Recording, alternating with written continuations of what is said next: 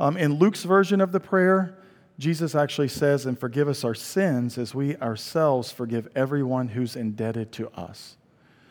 So still the very clear thing Jesus here, as he, uh, I think, wants us, he wants to convey a sense of debt is referring uh, to sin in the prayer that he's actually teaching his disciples at this point.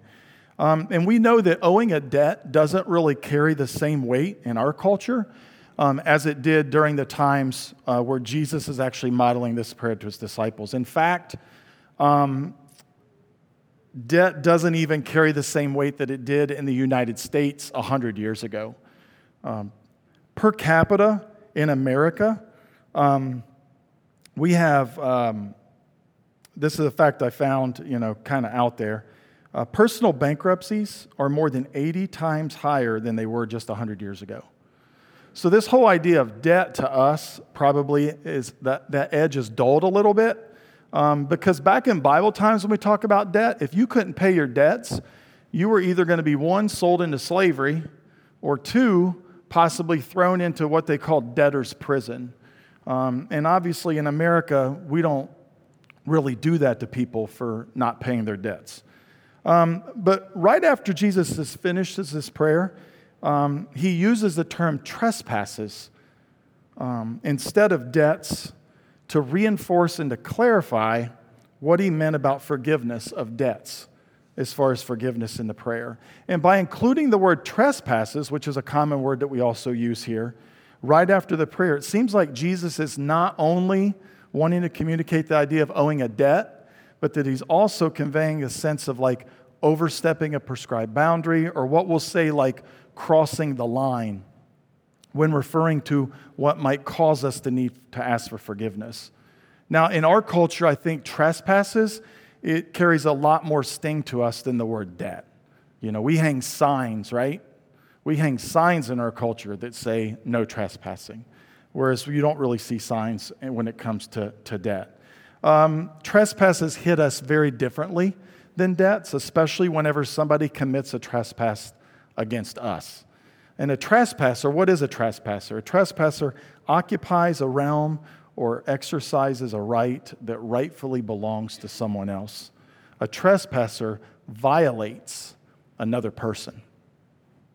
So regardless here of what word, we're not going to get hung up on the word today, whether it's debt, whether it's trespasses, whether it's sin that we're actually repeating whenever we say the Lord's Prayer, there's one common word that's the same in all the versions, and that is the word forgive. We read in Matthew chapter six, and forgive us our debts as we also have forgiven our debtors.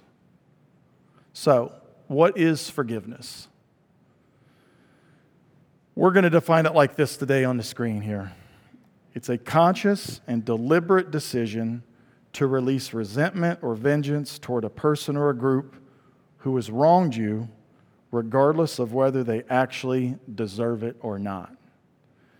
I'll let you look at that for a second, because when I read that, I say, daggone, you know? And in the Lord's Prayer today, Jesus is going to provide us with a model for seeking God's forgiveness here today. Let's pray. Dear God, we uh, thank you for the opportunity to come together, and we thank you for the words of Christ, who knew that we needed to pray um, this way, that we needed to include the things in our prayers and our petitions to you uh, that he models here for his disciples. And we're going to talk, God, some of the things that you've put in here today that are just hard. And we thank you that you're not a God that kind of throws out the idea of here's the way to do it, and that's it, but that you come in relationship with us, and we have the opportunity to have your Holy Spirit to lead us and to guide us, because we know what we're about ready, what we're ready to talk about today, there's absolutely no way that we could even come close to following this example on our own. In Christ's name, amen. So we're going to kind of break it down into two parts today, all right? That first part of, and forgive us our debts. So in that first half of Matthew six, verse twelve, Jesus says, and forgive us our debts. And he's modeling here the need to do a couple things. Number one, the, he, he's modeling the need to actually confess our sins. Okay, now, he doesn't use the word confess, but the whole idea that Jesus even says, forgive us our debts, is acknowledging the fact that we have debts, which in its sense, indirectly, is a way of actually confessing. And that means we're going to acknowledge that these debts, these trespasses, these sins actually exist in our lives, and we're actually going to own up to them, okay? The other thing here is that not only are we charged for confessing our sins, but also for asking God to forgive us what we might have said, what we might have thought, or what we might have done. And we see examples of this. That's the nice thing, is this isn't just about the Lord's Prayer today. We have examples all throughout Scripture of the importance of confessing and asking for forgiveness. In Psalm chapter thirty-two, verse five, we read, I acknowledged my sin to you, and I did not cover my iniquity. I said, I will confess my transgressions to the Lord, and you forgave the iniquity of my sin. In First John one nine, we read, if we confess our sins, he is faithful and just to forgive us our sins and to cleanse us from all unrighteousness. And another one, James five sixteen, and I just highlighted a few here, says, therefore confess your sins to one another and pray for one another so that you may be healed. The prayer of a right of the righteous is powerful and effective. So we know through Scripture that we are charged with confessing our sins and actually asking for forgiveness. Now, the last two verses I just shared mention being cleansed from all unrighteousness and actually being made righteous. And it's really important that we understand that righteousness has absolutely nothing to do with the good things that we actually do in our lives. And if we think that we're righteous, if we think that we're righteous and we believe that we're righteous because of the good things that we're doing, it actually is not righteousness at all. We have a whole other term for that, and it's called self-righteous. And it's not necessarily a good thing to be, it's not, it's awful to be self-righteous, because it's not our actions or our deeds that are making us righteous. So I always heard the word righteous as a kid. I'm like, what in the world? Self-righteous, unrighteous, righteous, what does it exactly mean? Righteous simply means being made right with God. To be made right with God. And this can only be accomplished because of what Jesus did on the cross. There's nothing that we can do to deserve it. There's nothing we can do, do to earn the opportunity to be righteous. It involves total dependence on God and on and acknowledging what Jesus Christ did for all of us. And these verses say the righteous have powerful and effective prayers because they humble themselves and are led by the Holy Spirit of God, um, who lives inside of them. And it's that Spirit that's actually directing their words, their actions, and their prayers. So not only do we need to confess our sins and to ask for forgiveness, but there's also the piece that we need to actually receive and accept the forgiveness that God freely offers us. And again, we'll go to Scripture for this. Psalm chapter thirty-two, verses one and two says, blessed is the one whose transgression is forgiven, whose sin is covered. Blessed is the man against whom the Lord counts no iniquity, and in whose spirit there is no deceit. How many times in our lives do we carry around like a load of guilt or maybe shame over the things that we've actually already confessed and already asked God to forgive us for? And when we fail to let these sins go and to fully accept what God is offering us, there actually might be a deeper root to that problem. We may not truly believe that God is capable of doing what he says that he will do, what he's promised in his word that he will actually do. We may not truly believe that he actually um, has the ability to love us and to cancel out our debts. Like, does God really love me enough to cancel out all of my sin? We may down deep believe that Christ's death on the cross wasn't quite enough. I mean, it was a big sacrifice, but it wasn't quite enough to fix all of the problems that we have. And to make things right on our own is what we'll do. We try to fix the problem. And you might, I might have just read those and you're like, yep, that's me. You know, I'm that third one personally. My deal, what creeps into me is, what creeps into mine is down deep. There's times in my life whenever I believe that Christ dying on the cross wasn't quite enough. It can't be that simple, right? It can't be that simple. I've got to do something. I've got to fix the problem. I've got to somehow make this right on my own. And all those things I just shared, those are just lies. They're not in Scripture. Matter of fact, the opposite is in Scripture. And what they do is they keep us in bondage, because what they do is they prevent us from receiving that forgiveness, which is totally free. And they hold us back because we think we've got to earn it, or we think God's maybe not capable of really forgiving someone as bad of a person as I am. Lies. So we have to believe Scripture, and we always want to take it back. So, so if we're not going to believe these lies, what are we going to believe when it comes to God's forgiveness, confessing, asking, and receiving that free forgiveness? We can rest in the truth of First John chapter one, verse nine. If we confess our sins, He is faithful and just to forgive us our sins, and He cleanses us from all unrighteousness. Second Corinthians five seventeen, therefore, if anyone is in Christ, he is a new creation. The old has passed away. Behold, the new has come. Those are the truths about forgiveness. Thank goodness, right? Thank goodness. So do we really believe that God has wiped our slate clean? Do we really believe that He's pardoned us or canceled our debts? Do we really believe that He consciously and deliberately releases us from sin and makes us right with Him? What does Scripture actually say about what God does with our sin once He's removed it from us? Again, we have promises. Psalm chapter one oh three, verse twelve tells us about those sins that have been removed. As far as the east is from the west, so far does He remove our transgressions from us. Micah chapter seven, verse nineteen, once again, you will have compassion on us. You will trample our sins under your feet and throw them into the depths of the ocean. They're gone. It's a free gift. All we have to do is receive it. But I don't know about you, sometimes receiving gifts is actually sometimes more uncomfortable and difficult than actually what? Giving the gifts. Yes. But it's crucial that we fully understand and that we humbly accept the whole idea that the forgiveness that He offers to us is totally free.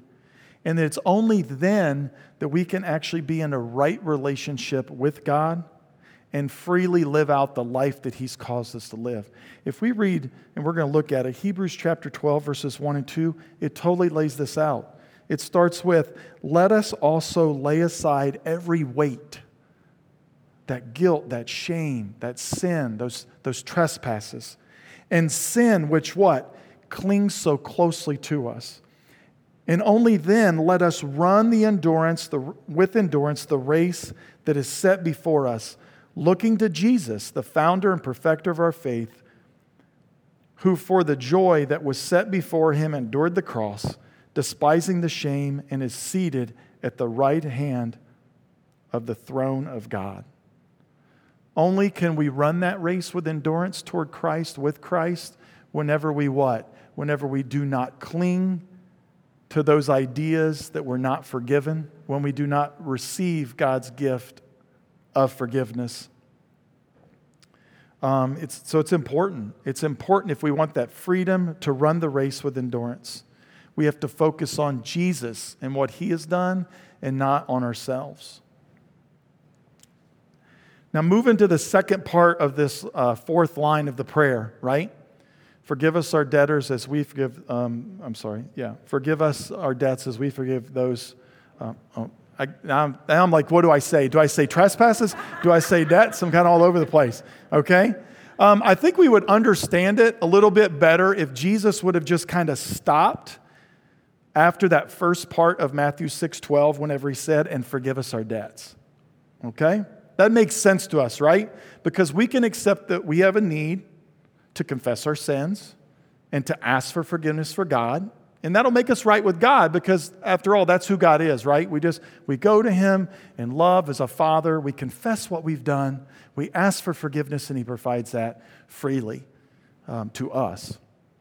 However, the second part of this verse, I'm going to say, kind of throws a curveball, in my opinion. Um, and from out of nowhere, Jesus actually includes a phrase that makes me personally really uncomfortable. Um, I don't know about you, but he adds, as we also have forgiven our debtors. Forgive us our debts as we also have forgiven our debtors. Now, I don't know about you, but I don't necessarily like this part of the Lord's Prayer, being totally honest with you. Because if I was to put that kind of in plain English, it's saying, God, deal with me the way that I deal with the people when they've wronged me. God, forgive me exactly the way that I forgive other people who hurt me. Yikes, right? That one's a little harder. Uh, for us. And I think because it's uncomfortable us sometimes, uh, we're tempted to like water it down or to kind of soften this part of verse twelve. Um, and whether we do this consciously or maybe unconsciously, I think we try to, maybe, I know I would, try to wiggle out from underneath of it. Maybe we ignore the key word in the verse, which is what? As. For all my English people, conjunction, right? Combining. What? What do conjunctions do? Remember? Conjunction, junction, what's your function? Yeah. Come on, my eighties children, right? It combines or links together.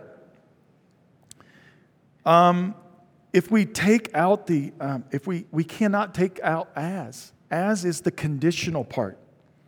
We have to acknowledge the importance of forgiving others. Um, and a lot of times we'll do that. Like, I know it's important to, I know it's important to forgive others, but we remove the as and we don't link it with what?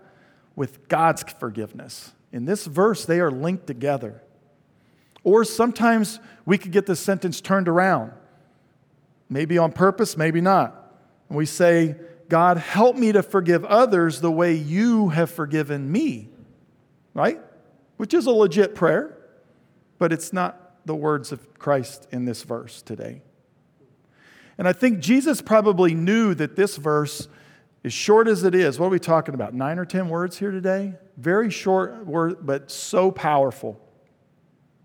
I think that Jesus knows that this verse is going to need clarification because it is the only part of the entire prayer that he later singles out for additional explanation. Immediately after he's done modeling the prayer to his disciples and saying, this is the way you should pray, he breaks into to Matthew chapter six, verses fourteen and fifteen, he immediately says, for if you forgive others their trespasses, your heavenly Father will also forgive you.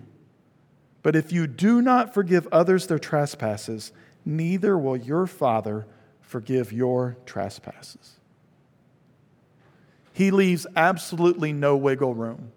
In my, I mean, there's no wiggle room here. I would like there to maybe be a little bit of wiggle room sometimes, like if they do this terrible thing to you, right? But there's no wiggle room here. His explanation um, really clears up what he means when he says, and forgive us our debts as we also forgive our debtors. It's not tricky. It's not hidden. He's simply saying that unless we truly forgive other people, God will not forgive us. And as if this isn't enough, two chapters later in Matthew, Jesus is going to actually tell his disciples a story or a parable to help them understand and internalize this truth of forgiveness even more clearly. We're going to take a look at that today. Matthew chapter eighteen, the parable of the unforgiving servant. Now, we're going to hear some numbers in this parable, and we don't really need to get caught up on the numbers. I, I did a little bit of research trying to figure out things, but, you know, Jesus talks in a way sometimes where, you know, he's clear in an unclear way.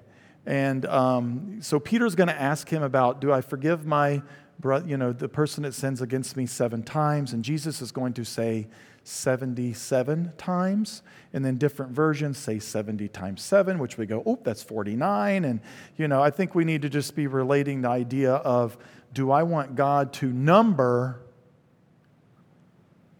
or limit or put a quota on the number of times he forgives me? And we're going to read in this story about ten thousand talents and one hundred denarii and money values, and different people debate like a year's wage, how much was it? But what we're basically talking about this story, the ten thousand talent, kind of associate that idea in our culture of billions of dollars. Billions of dollars. Like Bill Gates billions, right? And the denarii, the denarii, the one hundred denarii, associate that more with reality for us. Like tens of thousands of dollars, like twelve thousand dollars, fifteen thousand dollars. Okay? Let's take a look at it. Matthew eighteen, twenty-one through thirty-five. Then Peter came up and said to him, Lord, how often will my brother sin against me, and I forgive him? As many as seven times? Jesus said to him, I do not say to you seven times, but seventy-seven times. And then he tells a story. Therefore, the kingdom of heaven may be compared to a king who wished to settle accounts with his servants. When he began to settle one, when he began to settle, one was brought to him who owed him ten thousand talents. That's our billions, okay? And since he could not pay, his master ordered him to be sold, and his wife and children, and all that he had, and payment to be made. So the servant fell on his knees, imploring, Have patience with me, and I will pay you everything. And out of pity for him, the master of the servant released him and forgave him the debt. But when that same servant went out, he found one of his fellow servants who owed him a hundred denarii. That's our thousands of dollars. And seizing him, he began to choke him, saying, Pay what you owe. So his servant fell down and pleaded with him. Have patience with me, and I will pay you. He refused, and he went and put him in prison until he should pay the debt. When the fellow servants saw what had taken place, they were greatly distressed, and they went and reported to their master all that had taken place. Then his master summoned him and said to him, You wicked servant, I forgave you all that debt because you pleaded with me. And, and should not you have had mercy on your fellow servant as I had mercy on you? And in anger, his master delivered him to the jailers until he should pay all the debt. So also my heavenly Father will do to every one of you if you do not forgive your brother from the heart. So not only did Jesus model in the Lord's Prayer the importance of forgiving others, but then also two chapters later, he tells us this story to kind of drive home the importance of how important it is for us to forgive other people in our lives. And I want to share with you just a few uh, things that kind of uh, hit me hard that we kind of worked through. There's been a lot of talk about forgiveness, obviously, in our house over the last few days. And this is something that um, I'm not really good at. I'm actually good at asking forgiveness, and it's normally like, I'm sorry. And then I just kind of expect it to kind of go away. Anybody like that? Yeah. Lots of I'm sorries. Um, so some important reminders about forgiving other people. First up, forgiveness is not a feeling, okay? It's a decision. If it were a feeling, we would all be in trouble, and we would not be able to do it because our emotions would always be in control of us. Our perfect model of this is Jesus hanging on the cross. Luke chapter twenty-three, verse thirty-four, he says, Father, forgive them, for they know not what they do. The people that were tormenting Jesus, as he made a decision to ask for forgiveness of the people that had hung him there, right? Not a choice. I'm sure he did not feel like asking forgiveness for the people that had just nailed him to a cross. But he chooses to ask for forgiveness on behalf of those people. While they were still what? They were still mar- mocking him and actually tormenting them, right? He decides to not be full of resentment, to not be full of vengeance, okay, toward this group. And have they asked for that forgiveness? No. but yet he asked for it freely for them. Another thing to remember whenever it comes to forgiving others is when we forgive someone, we're actually not saying that what he or she did is okay. And I think sometimes um, I might hesitate to forgive someone because I feel like if I forgive them, I'm kind of condoning their actions and saying what they did was okay. And if we kind of think about our relationship with God, when God forgives us, He doesn't say what we were doing or what we've said or what we've thought is okay. He just says, I'm not going to what? I'm not going to hold it against you. What you did was wrong, but I'm not going to hold it against you. And that is the way that we are called to forgive other people in our lives. Not to condone what they did, not to condone what they did, um, but to be able to um, freely give that forgiveness. Another thing when it comes to forgiving others that we need to remember is it's okay to feel angry when someone wrongs us, but it's toxic whenever we let it take root and grow into resentment and bitterness. So it's okay to be upset. The problem is whenever we let that root in our lives. A quote, a quote we found from Crossroads Initiative says, anger can be righteous, but whenever we let it harden into resentment, it becomes a poison that blocks the grace of God from flowing into, into us and through us. Forgiveness removes that block.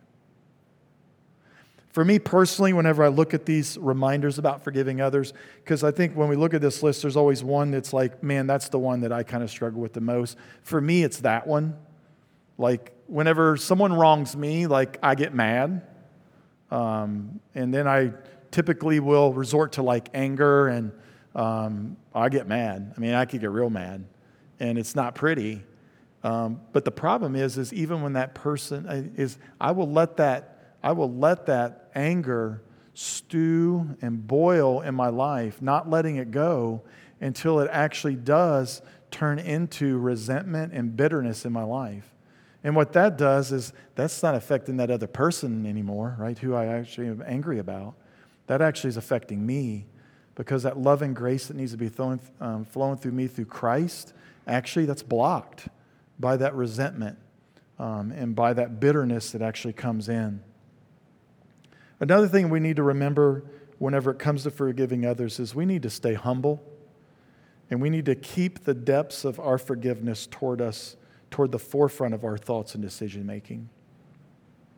And uh, I hope this comes out clearly because This is, I just, you know, God's grace and depth of forgiveness towards us is actually minimized whenever we minimize the depths of our own sin.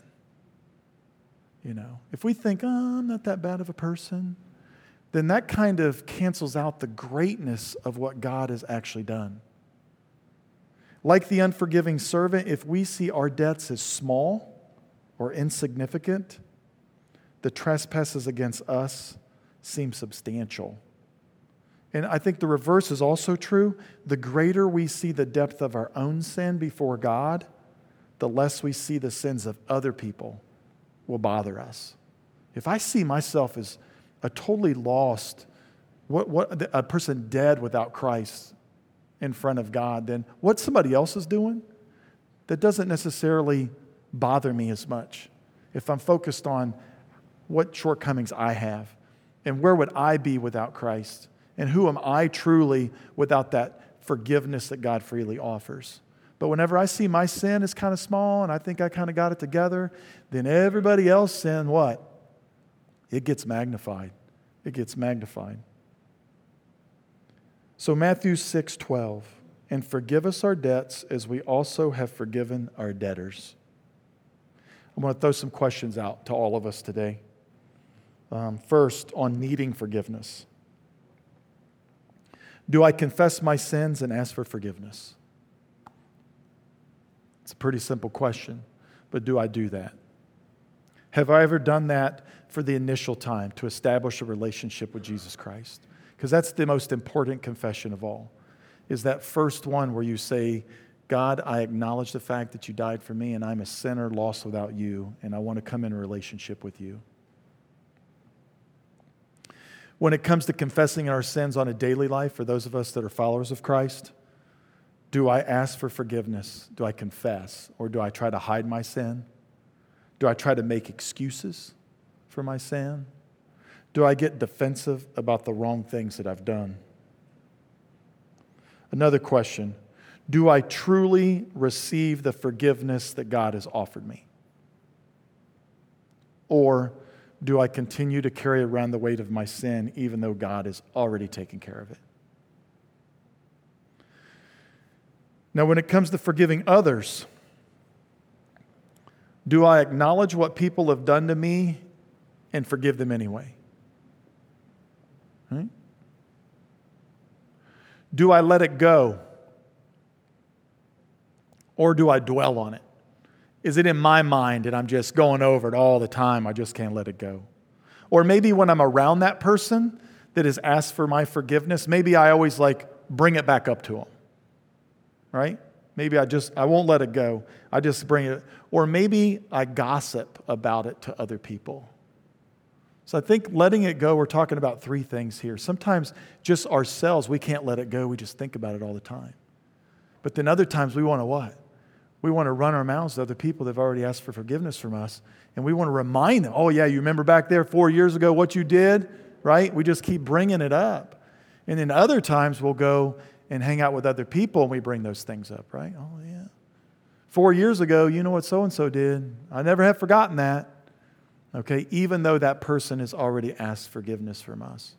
And even if they haven't, as Jesus' example, we still have to what? I think that's where it gets tough, right? Well, they've never really asked for forgiveness. Right?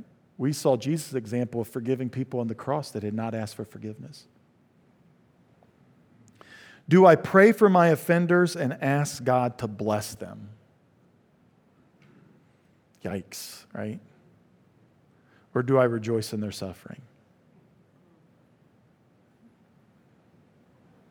I just, I mean, that's just convicting to me because there's been so many times where I just don't like somebody and something bad happens to them and I go, right? And that's so not Christ. So not Christ. So we need to pray for our offenders, and it's, I think that sometimes that's a little easier than actually asking God to bless them. Do I forgive others in the way that I want God to forgive me? And that's the key to our verse today. That's the link. That's the conjunction. Do I forgive others in a way that I want God to forgive me? And last, do I show mercy instead of judgment?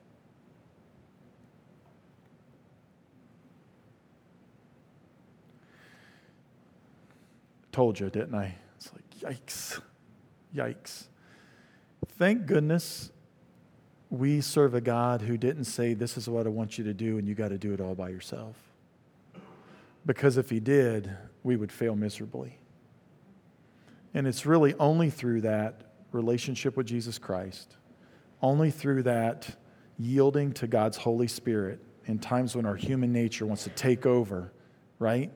And either not own up to something we've done personally or remind someone else of what they've done. It's only when we yield to God's Holy Spirit that God can be glorified in the way that we are forgiven and forgive others. And I think uh, a lot of you have probably seen this story. We're going to show a little short video. Uh, this is just a news story this last week. If you haven't seen it, you need to see it. Um, Steph came across it and was like, look at this. And we were like, oh my gosh.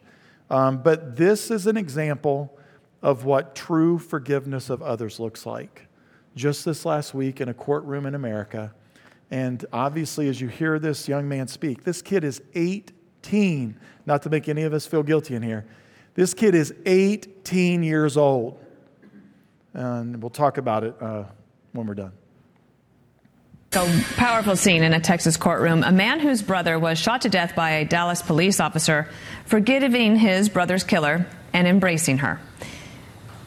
If you truly are sorry, I know I can speak for myself. I I forgive you. And I know if you go to God and ask him, he will forgive you.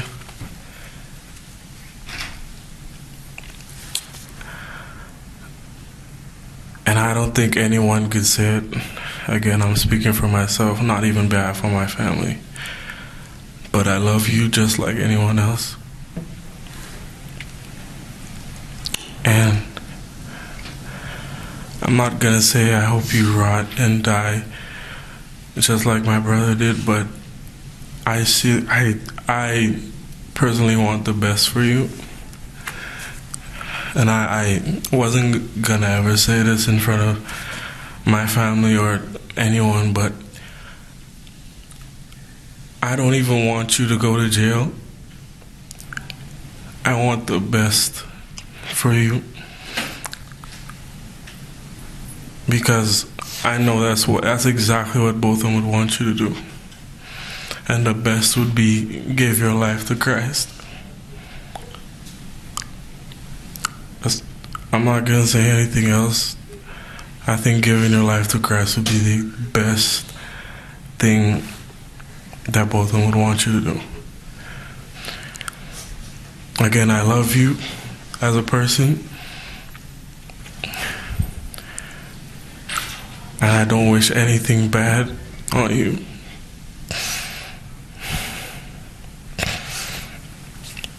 I don't know if this is possible, but can, can I give her a hug, please?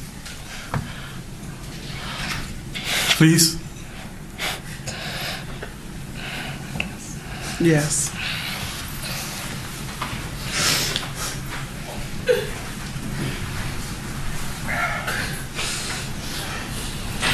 And the judge also hugging that former officer, Amber Geiger, and giving her a Bible after sentencing her to ten years behind bars for killing a neighbor, an unarmed black man, in his own apartment. She says she mistook... Wow, huh? Right? I mean, that's what we're called to be, uh, but not through our own power and strength, but only through uh, the sacrifice of Jesus Christ. eighteen years old. But not his glory, right? Obviously, only what God was doing through him. Let's pray today. Dear God, we thank you for um, your example and the words that you've given us out of Matthew today. And uh, we are so thankful that you're even the kind of God that we can come to and ask for forgiveness. But we're even more amazed that you provide that forgiveness to us free on our end, because you've already paid the price with the sacrifice of your Son, Jesus Christ. And I pray that we would be able to confess and to ask you freely um, for forgiveness, that we would be able to receive that forgiveness without carrying guilt, to be able to let it go, and for you to take it as far as the east is from the west and remove it from us. And I pray that that would be our focus this week as believers, that we might spend time this week actually focusing in on what our life would be like without you offering us that free forgiveness. So that then whenever we are wronged or treated poorly in our lives, in our workplaces, in the hallways of school, no matter where it would be, that we would not be able to focus our attention just on that, but that that would seem small to us because of the way that you've forgiven us. And that because of your free forgiveness, that we would be able to afford that same forgiveness to other people in our lives, even when they don't deserve it and even when they don't ask for it. In Jesus' name, amen.